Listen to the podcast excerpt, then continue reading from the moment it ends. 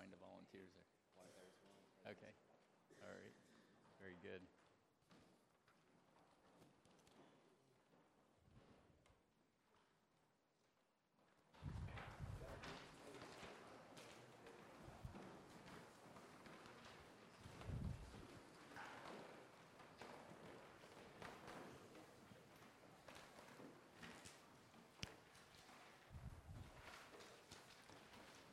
Good evening, and it's good to be with you again.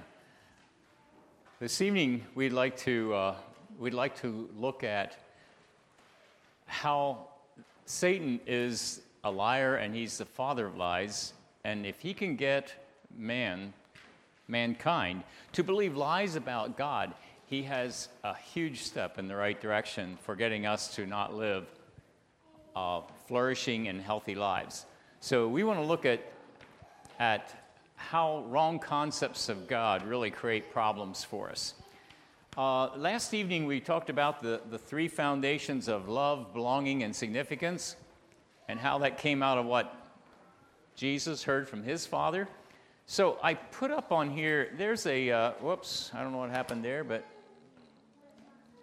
okay, let's try it again here. Okay, there's a, uh, there's a URL for a Tim Keller teaching called The Struggle for Love. I use some of his teachings in counseling, and this is one that is, is, has been very, very effective. And so, if you care to, you know, if you struggle with how you're dealing with life and struggling with your concept of whether you feel loved and cared for, I think this is a teaching that could really bless you. So, I'm not sure if you, if you, uh, if you want that, you can get it later. Uh, you can just come up and ask for it. You can take a picture of it or whatever with your cell phone. But it's, uh, it's a teaching I would highly recommend. It talks about, it talks about how dysfunctional uh, some families were in the scriptures. It, well, basically one. Okay, Abraham, God told Abraham, I'm going to raise up from you a seed that will keep on going, and the Messiah will come from you. And there will be one person through each each of those, your, your, your, uh, proge- your progeny, that would be in line with the, the Messiah. So he had, he, uh, he had Isaac, the, the son of promise, and Isaac married Rebekah. How many of you think that Isaac and Rebekah had a good marriage? Well, we know the home life was not, what, not overly healthy because there was favoritism there. There was Jacob and there was Esau, and Esau was Rebecca, uh, Jacob's was uh, Isaac's favorite, and Rebecca was she favored Jacob, and so you had this tension going on, and then of course you had the the the blessing that was to go to to Jacob by God's ordination, but because of Isaac's preference over Esau, he wanted to give it to Esau, and so we see how they that was orchestrated in a very difficult way and it created tension. But also, that favoritism created unhealthy children. And then, can you imagine what it was like to be Esau? Okay, we, we don't think highly of him, but can you imagine what it was like to be him? Loved by dad, maybe not so much by mom. What do you think it was like being Jacob, being a mama's boy, not really cared for by dad? You see, it created tension. I remember one time I was teaching and I mentioned, I said, what does, what does uh, uh, favoritism do in, in the home? And one man in the, in the congregation, he just blurted out, makes you angry. I think he knew what he was talking about. And, and you see, it was, it was an unhealthy environment. So then Jacob, you, you know his story, and then he gets married, and he gets married to, he thought he was getting married to Rachel, and he ended up marrying Leah first. Why? Because the deceiver got deceived. And, and so you end up watching Jacob have to walk through a process of getting to know God. He started, he started making pillars or monuments, but he never made an altar until it came down to the very end where he actually understood that he needed to see God for who he truly was. And you just see all the mistakes that went along with that. But then you see how, what, how do you think it would have been like, you gals, what do you think it would have been like to be Leah? How, do you, how would you like to be Leah? But maybe, what do you think it would have been like to be Rachel?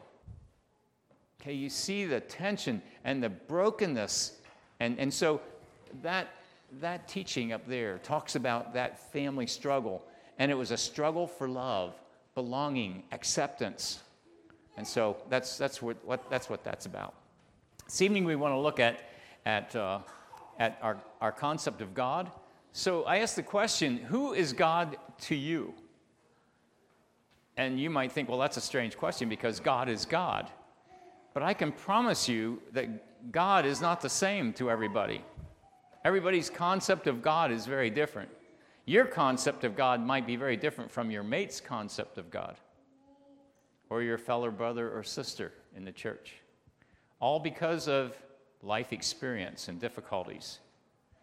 And so we're created, you are created, I am created in the image of God which means we are an image bearer. And it is highly problematic to be created in the image of God and have wrong concepts of who He is. Can, can you see that? For us to be created in His image, to be created to be an image bearer and to be an image reproducer, to, to you know, replenish the earth with more of God's image.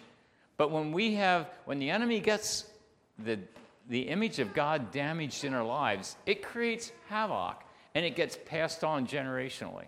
It's what I see over and over again. This, to me, is probably the number one problem that I've run into in dealing with hurting people is wrong concepts of God. So let's, let's take this journey a bit. On the handout, and, and we're not going to spend time going over the handout, so what I would like you to do is just read it on your own. On the, on the one side, it talks about uh, wrong concepts of God. Uh, there, I'm going to have one of these for each evening that talks about uh, it's a write up about what that topic is, is like. On, on the other side of that, it says God's, God's ways. How does God function in the affairs of men? I would really encourage you to read that on your own. Um, because you see, we have different concepts of God and we, have, we don't quite get a good idea of how He works. And so I put together this write up so that maybe, and you might have differences of your thinking on this but you see, what is providence? Let's just look at it briefly here. We have this thought that God only shows up in the spectacular, which is a deeply flawed view of God. So, you ever, you know, and here's something I think we need to be careful about. Uh, we prayed for this person and they were healed. God showed up. And you ever hear people say that? Man, we had a, you know, God answered our prayer and, and, and this person was healed. Uh, um, I, I understand. I understand. When, when you pray for somebody and they're healed, you get excited, don't you? What about the person who's sitting right next to you and they prayed for the same for, for another person and they weren't healed? Did, did, God not show up? You see, eh, you run into that a lot. And I've, I've heard those stories and sat there and said, well, yeah, God healed them. He didn't heal us, He didn't heal our situation. And and we, they, they prayed and they just believed that God would heal them, and then He didn't. Well, didn't God show up? You see, it causes us to really look at God and say, okay, where is He? What's He like? Why didn't He? Shouldn't He have? So God is typically in a non-spectacular. So as we, I, I, would encourage you to look over that. It's to me, it's, it can be a very helpful way of understanding how God functions in our world. Um, maybe, maybe I'd like just to over one more thing. If you look down to like the third paragraph, it says, Every decision ripples through countless numbers of lives, and we're caught up in this flowing current.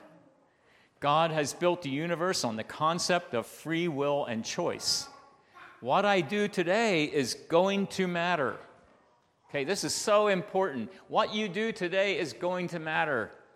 Not only to matter to me, but to others as well as generations to follow.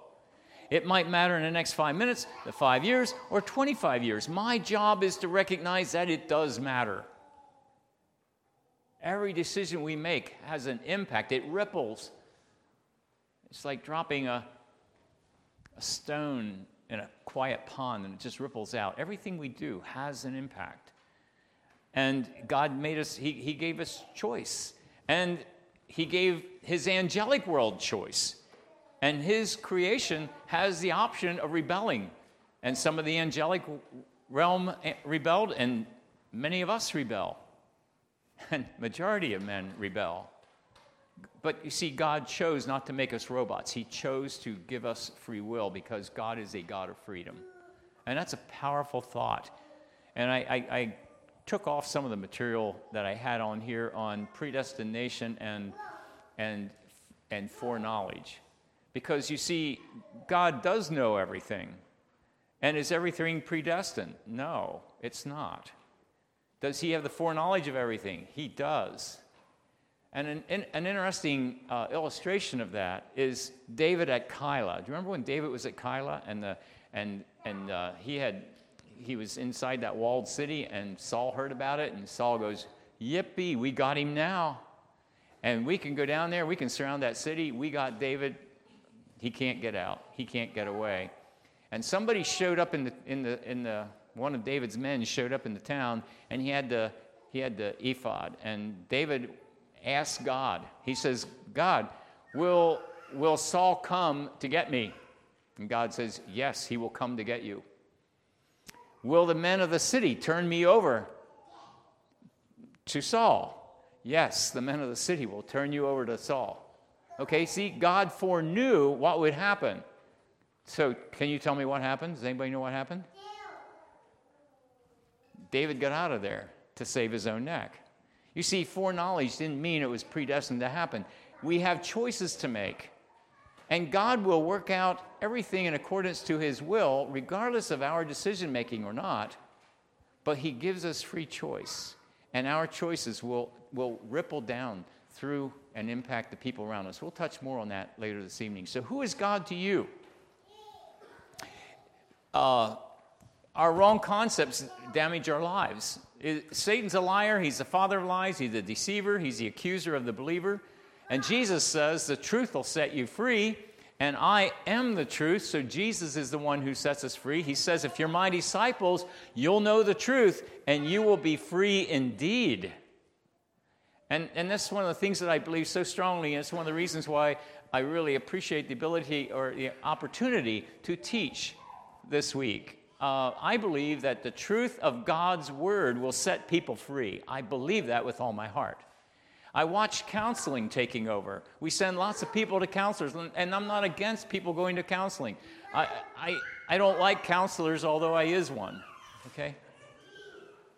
You see, I don't think that God's plan was for a lot of counselors. I believe the plan was for for God to, for, for men to be spiritual fathers and spiritual mothers, and they would give good counsel. I believe God's intent was for people to be healed in church. We'll go over that throughout this week here. there's going to be some teaching on that. But I believe that the truth, the truth, and, and so much of counseling helps people cope. And Jesus didn't say the truth will help you cope. He says the truth will set you free. And I believe that that's, that's God's plan. He wants us free, and He wants us free indeed. Jesus says, This is eternal life. Who, who, who, can tell me what comes next? What is eternal life? Jesus is defining eternal life. This is eternal life. What? Who can tell me? Some of you know.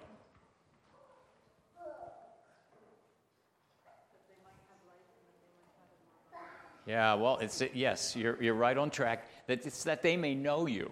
Uh huh. And that will give you life, but they might know you, the only true God, and your Son, whom you've sent. Jesus Christ, whom you've sent. Here's, here's what I see. We've grown up in church settings and we learn a lot about God, but we don't ever really, sometimes we never get to, to know God, to know Him. Knowing God is eternal life. So don't, doesn't, that, doesn't that really prompt you to say, well, then I better know God. I better know Jesus. If that's eternal life, I better put a lot of my focus into getting to know God. Yeah. Who is he? What's he like? Is he a stern judge, a creator, unlimited source of all that is? And I put this in yellow because I've had people tell me these things. Well, he's a sovereign who created us and then told us to worship him. We don't have any choice. If we want to get to heaven, we just got to do what he says. He's a dictator, he's a manipulator. Is he? No, he's not. But you see, when you're hurting and people have come up with these ideas, I've, I, have i have asked, I've already sat with people and asked them if they could you know, could, could, could I have you ask Jesus for some things about something? And I might give some illustrations later on. And I've had people say, no, no. And I say, well, okay, can I pray for you? Yeah, that's okay. But you see, I've had people tell me, I can't pray to God. because Jesus said to call him Father, and, and I didn't have a good father. So when I think of God, I, I don't have good thoughts. And yet they're believers, and you, and you look at them and you never know. You see, there's wrong concepts of God that keep us bound. Is he an all powerful, all knowing, and everywhere present? Is he sovereign? Is he loving? Yeah, all those things. But then the question comes up if he's all that, then why evil and suffering? You see, that's the common question all the time. And that's why I, I would sort of like to encourage you to read why, How Does God Function in the Affairs of Men? He gave us free will to choose. Okay? And we can rebel, and that rebellion creates problems. We'll look at some more of that. Is he like my dad? Wow. Boy, do I run into that over and over again. I remember a number of years ago, we, we do encourage men. And a young, uh, a young man came up to me and says, Would you talk to my brother? He's getting married in two weeks, and he shouldn't be getting married. You talk to my brother? And I said, You know, my schedule is so full, I can't take on somebody else. He just begged me and begged me to talk to him. And I, I finally said, Well, you know, if he would come early one morning, but he has to bring his girlfriend along. If he's getting married in two weeks, she has to hear what's going on and she has to know what's happening. So one morning, I don't know, it was 7:30, 8 o'clock. They came, and we met upstairs in our barn, and uh, and we just sat at the table there. And I said, "Tell me why you're here." And he was a he was like he was probably 6'1", 6'2", really uh, the fine specimen of manhood. He is good looking, and and there he sat on one end, and she sat across the table from me, and I said, "So tell me why you're here." And, he's, and he just started spewing hatred and anger anger at the church, anger at his dad, anger at his mom, in fact, hatred of his dad and mom. Because you see, they were always trying to catch him doing something wrong, and they would, that was pretty often. And whenever, they would, whenever he did something wrong, his dad would give him 39 lashes with a leather belt. And when mom thought he was doing something wrong, she would tell dad, and then dad would give him another 39 lashes. So he was getting a lot of 39 lashes with a leather belt. He hated his dad, and he hated his mom. And I just, I just saw that. It was just, it, it just oozed out of his pores. I mean, and I didn't know what to do. He just sat there and he, and he kept telling me story after story after story. And I usually sit there and make notes, and I just quit making notes. I just sat there going, I don't know what to do with this. And finally, when he was done, I said, Could I ask you to ask Jesus something? And he goes, Sure. And so I said, Well, close your eyes and I'll give you the words to say.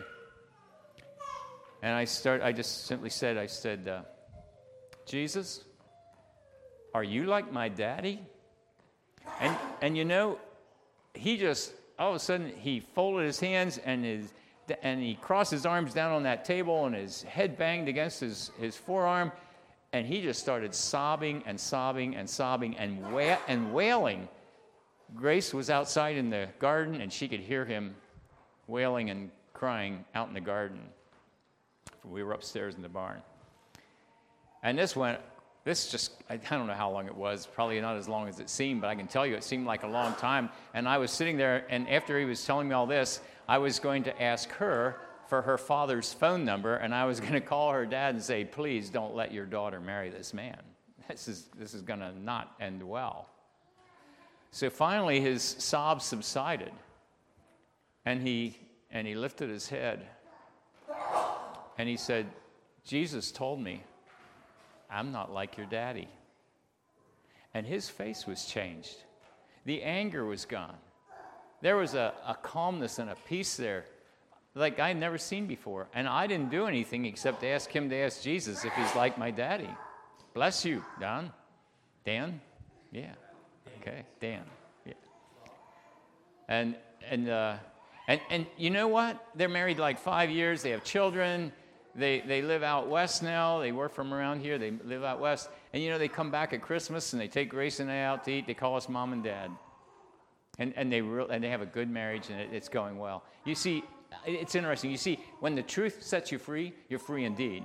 You know, didn't teach him how to cope, but you see, all of a sudden, you see, he could, all he could think about was God was like my daddy. Uh huh. Yeah. How can I know? Yeah. We're ever in danger of abandoning God from our idea of him. Daddies are pretty great, aren't they? Yeah, they are. Sure. So, our idea of God and what He is like come primarily from the authority relationships in our life. Can, can we get that? You see, as especially dads, but dads and moms, because we're created in God's image and we create more our children in God's image, we get to write the image of God on our children's lives. We get to write the concept of God on our children's lives. That's so important for us to re- realize. And I believe as a grandpa, I get to write the image of, of God on my grandchildren's lives. I really believe that. You see, if you have healthy authorities, a balance of truth and love, and balance of discipline and grace, then, then you can probably have a healthy concept of God. If you have a detached one, ne- neglectful or permissive, or performance driven, demanding, confrontational, harsh, verbally, physically, emotionally, spiritually, absent, physically, emotionally disconnected. You see, if you have those, your concept of God's probably going to line up with the authority figure in your life your dad, your mom. Yeah. And you heard me tell a little story or two yesterday. But what if, what if your dad was just simply bad? What if he was just evil? And what do you, how do you how do you wrap your brain around who God is? And it took quite a while to get that gal to see God as somebody that she could maybe trust. Yeah. Where can we go to correct our concept of God? Our wrong concepts. Where can we go? Well, Moses, David, and Paul reference God's self description in Exodus 34 as the source for their concepts of God. And that's where we're going to go this evening, too. Because in Exodus 34, God shows Moses, he answers Moses' request. So let's keep looking at some things here. In Exodus 31, verse 11, it says that the Lord would speak to Moses face to face as a man speaks with his friend. Do you think Moses knew God? Do you think Moses knew God? Sure seems like that. Do you think God knew Moses? Absolutely. He knows all of us. But when I think of God and Moses speaking face to face, you'd think that, that, yeah, God would know Moses, Moses would know God. But look what comes up here. Moses said to the Lord, You have said, I know you by name, and you found favor with me. Now, if you go back and realize right what happened before here, Moses was up in the mountain, God was giving him the law, and there was a bunch of noise down in camp. And God says, You better get down there. And he goes down there, and there Aaron had made him a golden calf, and they were dancing and carrying on. And, and wow, it is unbelievable. I just read it this morning again in preparation for here. Because you see, they were dancing and they were, they were wild. There was, there was lots of gr- gross stuff going on. And Moses said, Whoever's on the Lord's side, come over here. And the Levites came. And he says, Strap on your sword and go through the camp and kill your brothers, your sisters, and your, and your relatives. And that's what they did. Can you imagine? Now, can you imagine? I read that and I'm going, no, wait a minute. I can read that and I go, oh, I'm just reading it. But what if I was there? What if he would have asked me to step out? Could have I grabbed a sword and, and started killing my own relatives? What if they were my own family? You see, horrible things were going on here.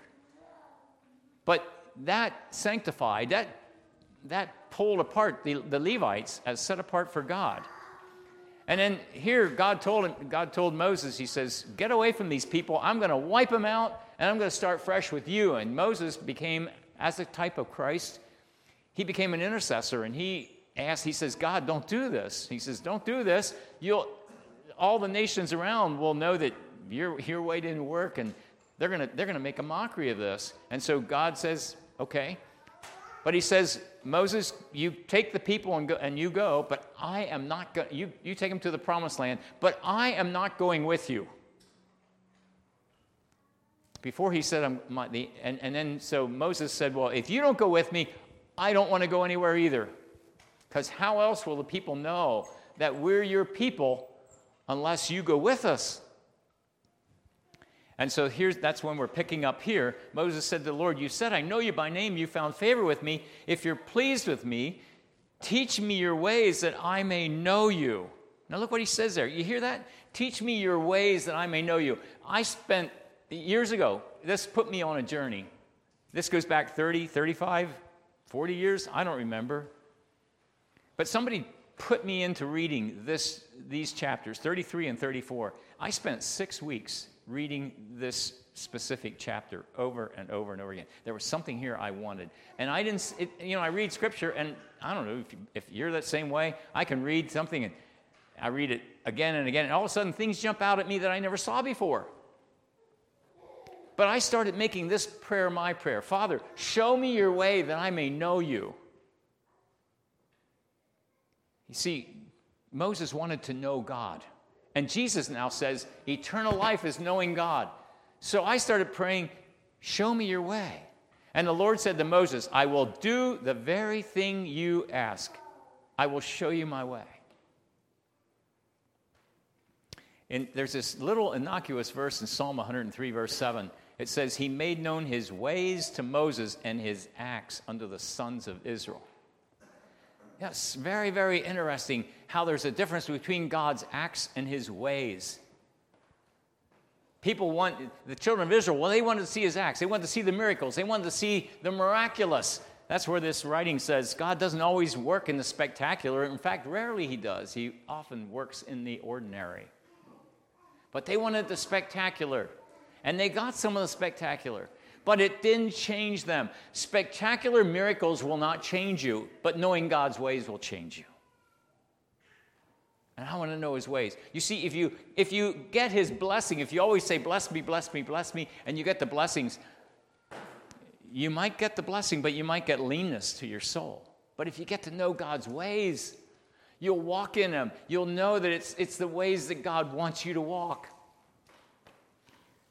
So in Hebrews, look what it says in Hebrews. Today, if you hear his voice, do not harden your hearts like you did, like you did in the rebellion during the time of testing in the desert, where your fathers tested and tried me for 40 years and saw what I did. You see, they saw what I did. What did they see? Okay, come on, tell me. What, what, what did they see? Red Sea part? Come on. Water out of a rock? Manna from heaven? Closed in, wear out? Quail? Miraculous stuff. Over, over, over, and over again. He says, They saw what I did. But he says, They hardened their hearts. That is why I was angry with that generation. And I said, Their hearts are always going astray. Let's read the next together and they have not known my ways.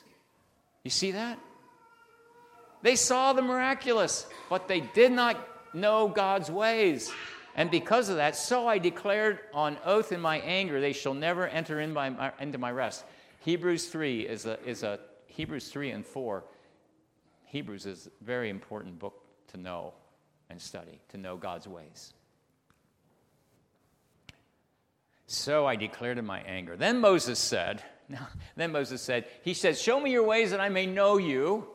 And he also told God, he said, if you don't take me, if you're not going with me, I don't want to go anywhere. And then because he asked this, God says, I will do what you ask. The angel of my presence will go with you.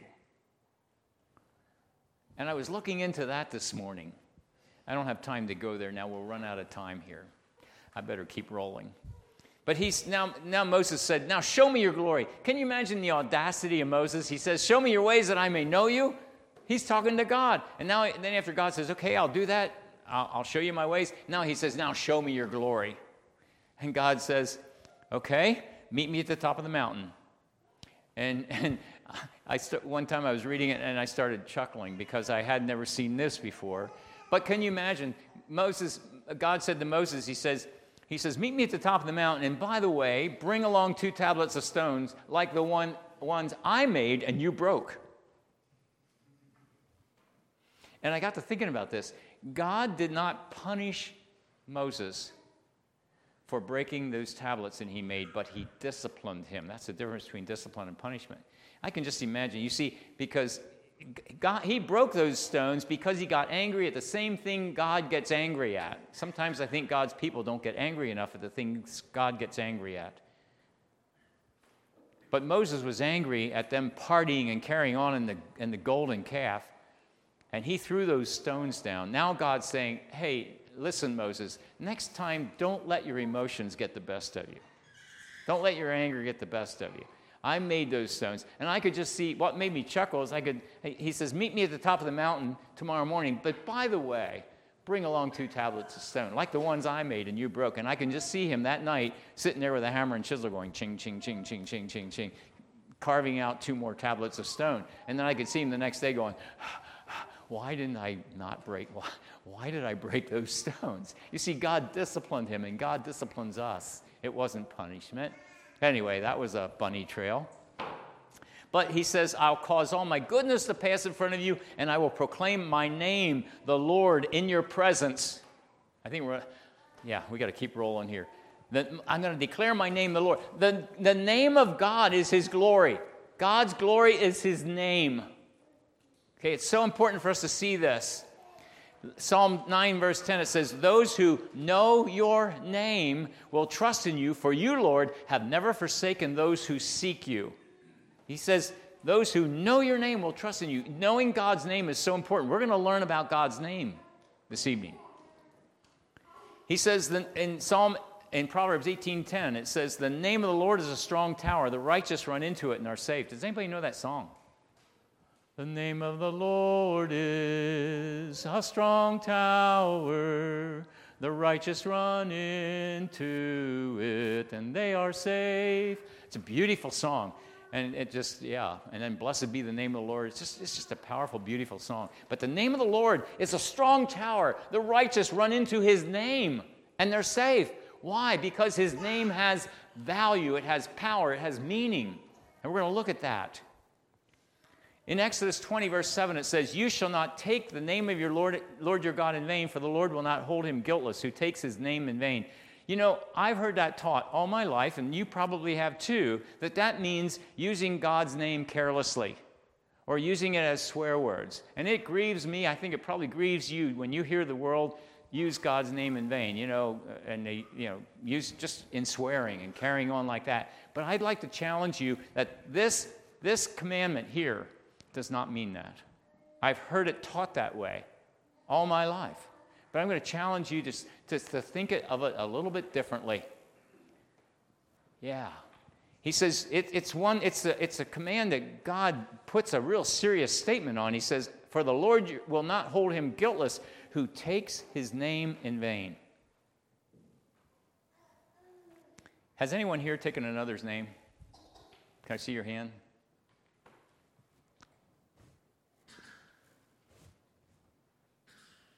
Are you married? Did you take his name? Yeah, yeah. Uh huh. You took his name, didn't you?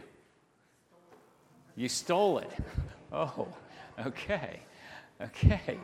Yeah, you see, if you're married, the wife took the husband's name. You see, you, you now, instead, Grace now was a reed instead of a stump. Okay? Now she took my name, and now she was a reed. And so, what does that mean? Well, by marriage, yes, but all of us by birth. You see, when I was born, I became a reed. My mother was an Ebling, but I didn't become an Ebling. I did by bloodline, but I became a reed by name. And you see, that is status. It means I belong to the reeds. You belong to whatever your last name is. But it means more than that, it means function, it means reputation. Oh, you know what those reeds are like or Martins or Zimmermans or whatever. Okay? You know what they're like. Well, sometimes it's good, sometimes it's bad. Okay? So you see, it's, it's not only it's function, it's, it's reputation. And that's where we have a choice. We can make decisions that, that cause our name to be valued and represented. So somebody says, well, yeah, man, if he's behind that, I'm, I'm, I'm behind it too. Let's go. Okay, you see value, representation, and being created in God's image, we are His representatives. Okay, And so, what, by rebirth, when we receive Christ, it means that we now belong to Him and we take His name. And it means that we belong to Him and we will represent Him and it will have a, our, our life will have an impact on His reputation. How many of you know that Christians don't have the greatest reputation in our world today? Okay? Not very good at all. Why? Because people who take the name of Jesus don't they take it in vain. Okay? That's what this that's what this scripture means. So here that, that to take is a strong word. I, I, I, somebody put me on this a couple months ago, and man, I, I, I've been chewing on this and digging on this because I, I, at first I go going, nah, are you sure? But look, look, Strong's number is 5375, and I, I love doing Bible studies like this. But it means it's a primitive root, but it, look what it means. It's, and, and those words in, the, in bold down below are how it's used in the scriptures to accept, to advance, to bear, to carry, to hold up, to wear, honorable. It even means to marry, okay? To magnify, to raise, to receive. Isn't that interesting? That's what it means, that word take. It means to bear that name, to carry that name, to marry that name. We're the bride of Christ, you see. Here, here's how it's used in the Old Testament. Whenever Aaron enters the holy place, he will, and he, this is that same word, to take the name of the Lord your God in vain, it, he will bear the names of the sons of Israel over his heart on the breastpiece. He was to write their, their, the 12 tribes on his, on his breastpiece. Whenever he enters the presence of the Lord, Aaron will always bear the means of making decisions for the Israelites over the heart, over his heart before the Lord. Isn't that interesting? And so in Joshua it says, take up. It means to bear the Ark of the Covenant, pass over before the people. They took up the Ark of the Covenant. And then thou shalt command the priests that bear the Ark of the Covenant. To take means to bear, to accept, to, to carry. So to take or bear Jesus' name, we become Christians, right? In Antioch, that's where they, because they, they took on the name of Jesus. They took his name. It means to be an extension of that name, to be responsible for his reputation, to be his proxy, to be his representative. And that's what it means to take the name of God. And when we take his name, and, and every single one of you who have accepted Jesus as your Savior and Lord, you have taken on the name of God. You've taken on his name. Now, if we go out there and in our business dealings, we do shady business, dealings, and if we get angry and we get, instead of a, righteous anger, we get angry at people and we, we rip into people, you just, just pay attention to the scriptures, and especially in the New Testament scriptures, the Gospels, Paul's teaching. He's teaching us to bear God's name responsibly. Okay, to be kind one to another, loving, tenderhearted uh, yeah, you see, we're supposed to bear his name. That's so important. And then, so here we go. God says, I'm going to declare my name to you. I'm, and so he came down, the Lord came down, and he proclaimed his name to Moses. The Lord, the Lord. It's Yahweh, Yahweh, or Jehovah, Jehovah. So, what do you think the number one word is that, that is used to describe, that God Himself uses to describe Himself. What do you think the number one word is? Anyone want to guess? Do you remember? In the King James, it is merciful. In the NIV, it's compassionate. Okay?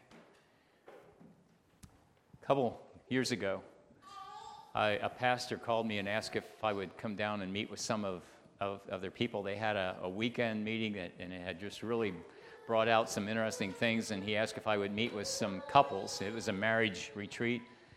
And I remember sitting in his office, and in, in walks in this uh, older couple, sh- short like me, uh, just really cute little couple. And uh, I I'd known him somewhat. I'd never met her before. And they walked in. She was just this very pleasant person. And they sat down. I said, "So, tell me why you're here." And her, the husband said, Well, he says, My wife told me that I'm married to an angry woman, and I never knew that before. Okay, they're gray haired, they're empty nesters. Their children are raised and gone. And he's saying, My wife told me I'm married to an angry woman, and I never knew that before.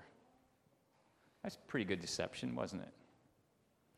So I looked at her and said, So are you angry? And she goes, Mm hmm.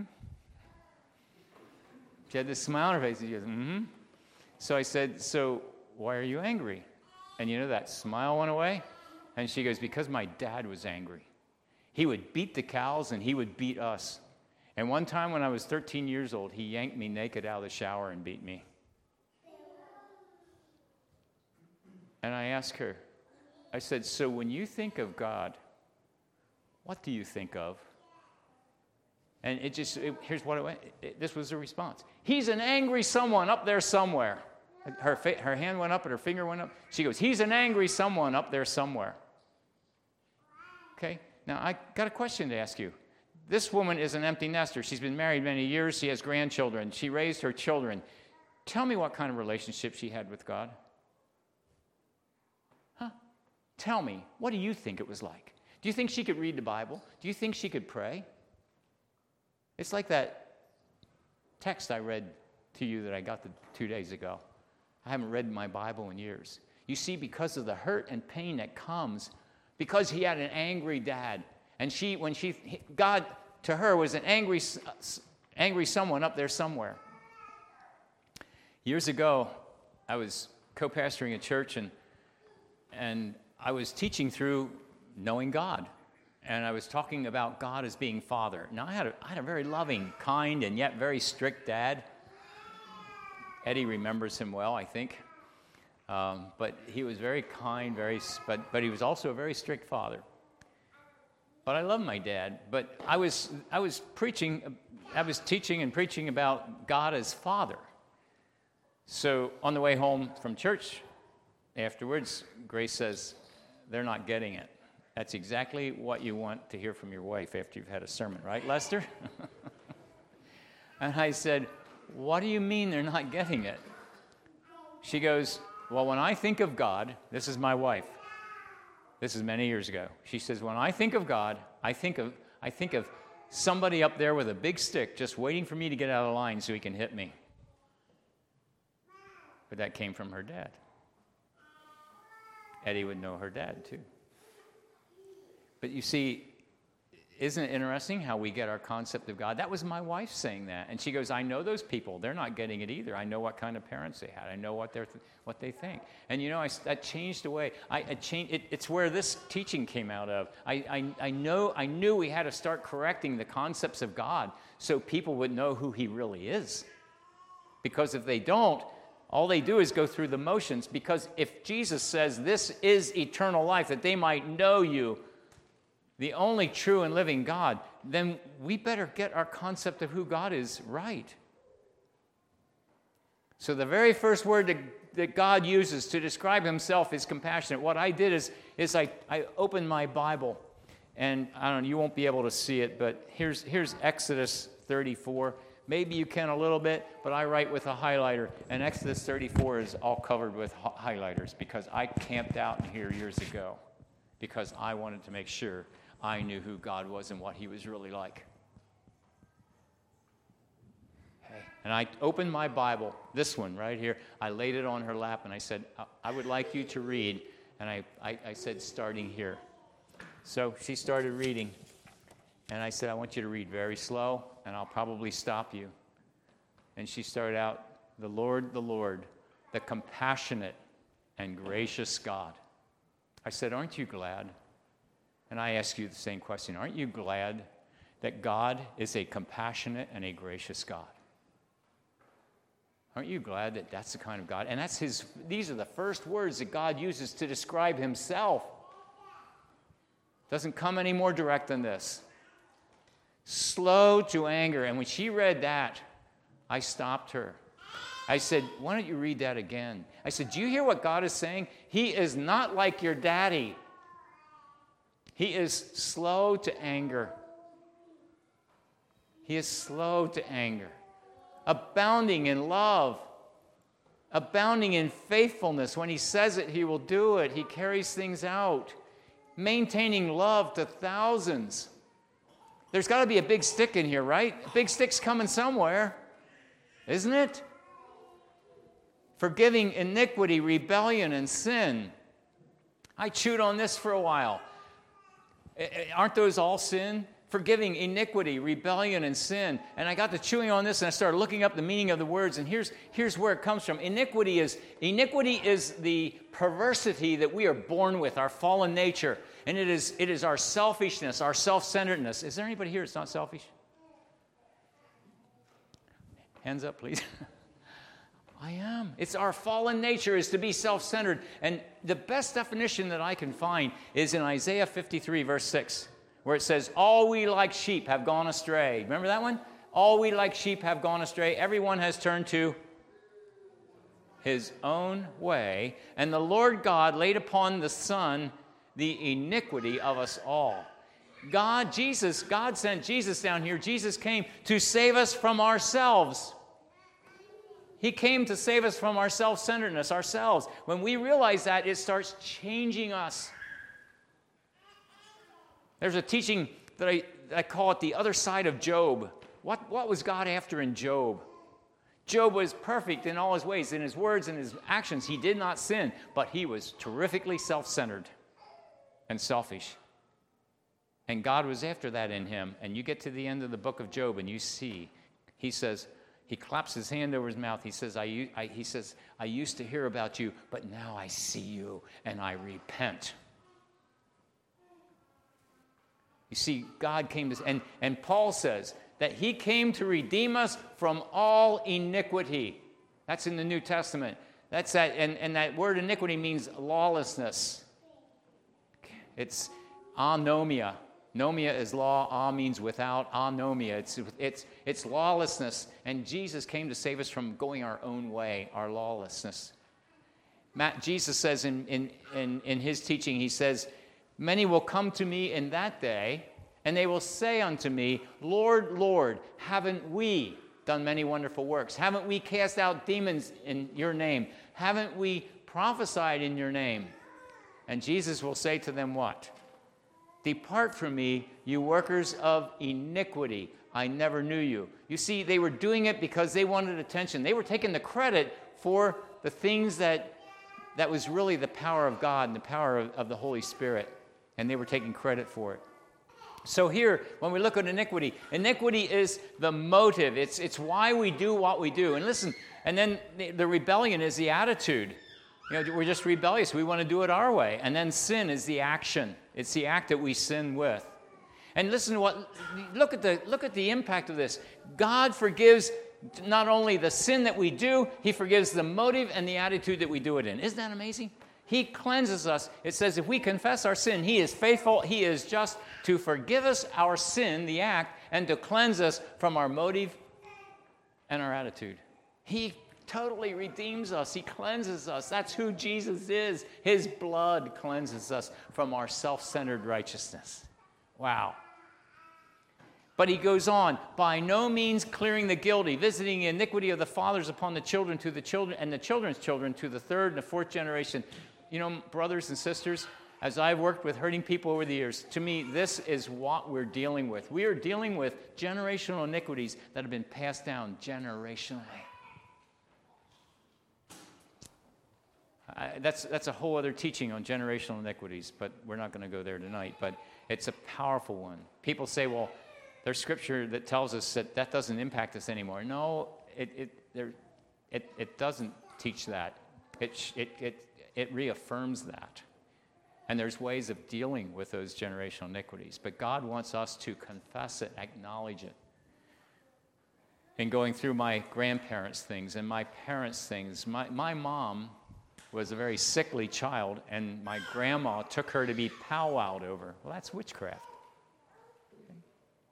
My grandma was the, was the bishop's wife, and she read the horoscope on a regular basis. You see, we, when we started finding some of those things out, we started acknowledging, we started confessing them as, as sin and asking God to stop the passing on of that generational stuff. But it behooves us, and that's where this writing on how does God function, at, here at the bottom of that, it says, We should think and live life in such a manner that we are carefully evaluating what we do, fully knowing that it will impact those around us, even for generations. when I act stupid, when I do dumb things. You see, one of the biggest motives for me not getting into porn, because you know what? Porn's pretty attractive. God made us men to like female bodies.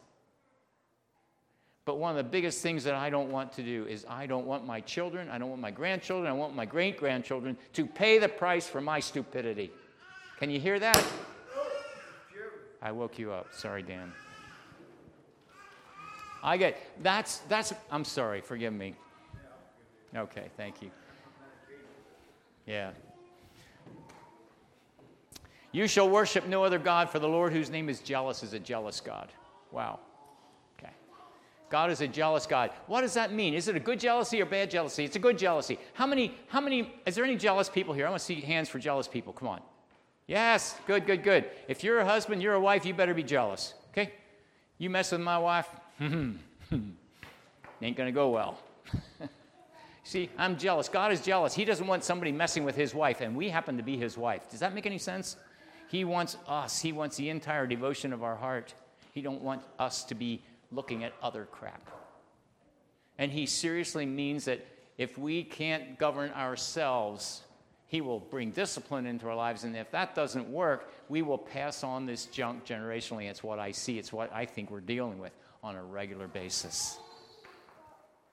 So, David, where does he get his concept of God? Here it is The Lord is compassionate and gracious, slow to anger, abounding in love. You see, D- David got his correction of who God is from, from Exodus 34. He will not always accuse, nor will he harbor his anger forever. Compassion driven anger, that's what God's anger is. Slow, utterly under his control. It's redemptive anger that always stays love. Okay, there will be God's wrath, and that will be poured out upon the wicked, but his, his anger toward his people is always redemptive. Look what David says. He does not always treat it, he does not treat us as our sins deserve or repay us according to our iniquities. For as look what he says, it's what we talked about last night. For as high as the heavens are above the earth, so great is his love for those who fear him. As far as the east is from the west, so far has he removed our transgressions from us.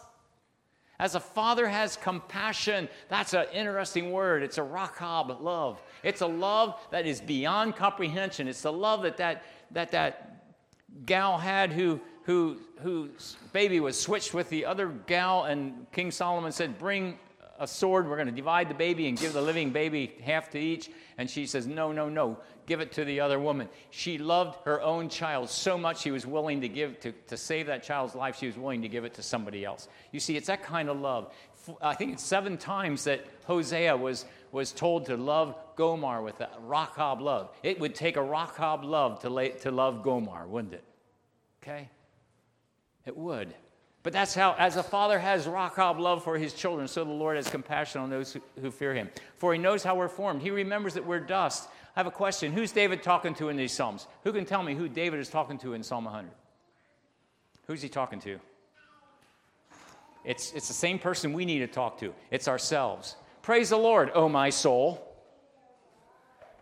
All my inmost being, praise his holy name. Praise the Lord, all my soul, and forget not all his benefits. You see, David was doing a lot of self talk in his songwriting, in his hymns, in his, in his writings he was self talking. You see, he had to tell himself the truth, and he had to keep on rehearsing the truths about God so that, so that it would, it would stay with him, it would be real.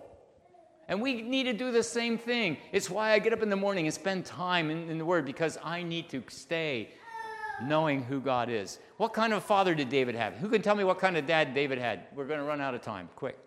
What kind of dad did David have? Don't tell, we don't know much about him. Well, Jesse had seven of his sons. He had uh, seven other sons. He had them pass before Samuel, but Samuel said to him, Are these all the sons you have? So you see that David did not place high on the list in the sons? Oh, there's the runt. He's out tending the sheep. And you actually see more of this because you remember when David would, uh, David's dad told him to take food into the brothers who were in the army, and they made fun of him. Go back and tend your sheep. Who do you think you are? You see, he, he wasn't high on the totem pole with his dad. So here you, see David talking to himself and rehearsing what he knew that of the writings of Moses. Pretty fascinating. Blessed be God. And here's Paul. Here's Paul. Where did he get it? Blessed be God, the Father of our Lord Jesus Christ, the Father of compassion, the God of all comfort, who comforts us in all our troubles, not out of our troubles, but in all our troubles, so that we can come. Whoops, went too fast. We can comfort those in any trouble with the comfort we ourselves have received from God. You see, God wants us to understand who He is. He is a God of compassion. We are to be people of compassion. We are to re- represent Him. We are to be image bearers. We are to be just that list in, in, in, in Exodus 34. Go look at that, read it over and over again, and say, I am going to be this kind of man. I'm going to be this kind of woman. I am going to be a representative an accurate representative of God. I am not going to take his name in vain. I am going to bear his name worthily. Does that make any sense? Yeah. Yeah. So we can then turn around and comfort other people. When you pray, say, Father. You see, when we understand who God really is, we, we want Him to be our Father, regardless what our dad was like, regardless what our dad is like. 18 times, I mean, 10 times in, in, in Matthew, is, it, he says he keeps on t- calling God Father. Jesus only called God Father except for one time, and that was when he was on the cross. And he says, My God, my God, why have you forsaken me? Every other time it was Father. You see, God, when I pray, I don't know how you pray, but I'm going to challenge you. Jesus says, When you pray, say Father. Okay, that will help help us correct some of our concepts of who God is. There's two basic ways to approach God business or family. I have something for you as a business or what I am to you. Performance, commitment. Okay? You can read these. Okay? Praying, our King or our Father. You see, one is we become a working servant, the other, we have a grateful relationship with our Father. We want, you see, God's plan is for Him to join His family in heaven and His family on earth together in one family eventually. We, our mortal bodies are going to be changed into immortal bodies, and we are going to join his immortal family, and we're all going to become one. That's his plan. That's a beautiful plan. And it's going to happen. So, what is or was your father like? Then the next question is, and what kind of a father are you? Or what kind of a mother are you? Okay? Because here's why. Here's why is because we we plant the image of God on the people's lives around us. How great is the love the Father has lavished on us? We looked at this last night that we should be called the children of God, and that is what we are. The reason the world doesn't know us is that it did not know Him. Dear friends, now we are children of God, and what we will be has not yet been made known, but we know that when He appears, we'll be like Him, for we will see Him as He is. We're going to be changed to become like Him. That's so wonderful. Everyone who has this hope in Him purifies himself just as He is pure. Brothers, we had to be, we, and sisters, we need to be motivated to live pure lives. We must be motivated to live pure lives. Pure in our heart, pure in our mind, pure with our eyes, with our body parts, every part of us. Jesus says, If you've seen me, you've seen the Father. Okay. Uh, we're to just we're just going to wrap this up real quick here. Uh, Second Corinthians says, For God, who says, Let light shine out of darkness, made his light shine in our hearts to give us the light of the knowledge of the glory of God in the face of Christ. You see, we are supposed to see Jesus, and we are to become like him. We are to see God's glory in him. And we have this treasure in jars of clay to show that this all surpassing power is from God, not us. We can't do it on our own, brothers and sisters. We can't. It's only through the power of the Holy Spirit and us walking with him. It's the only way we can do it. We can't do it on our own. Can't do it in your flesh. I tried that. It didn't work. Because we know that the one who raised the Lord Jesus from the dead will also raise us with Jesus and present us with you in his presence. So you are imprinting the image of God on the people under you and around you. That's pretty important. Thank you, Father, for this time together. It's a blessing to be together to look at your word. Oh, Father, I was praying before we came that you would give words that we could present you as you truly are. There's so much more about you. We didn't even, we didn't even scratch the surface tonight. But Father, may, may the truths of, the, of, of your word that we looked at this evening be planted so deep in our minds and in our hearts that it would change us, that we would see you truly as you are, that we would see the glorious Father and the glorious gospel that you came to give us redemption from our own selfish, self centered people, that we would become like you, servants, grateful servants, walking humbly. Thank you in the name of Jesus. Amen.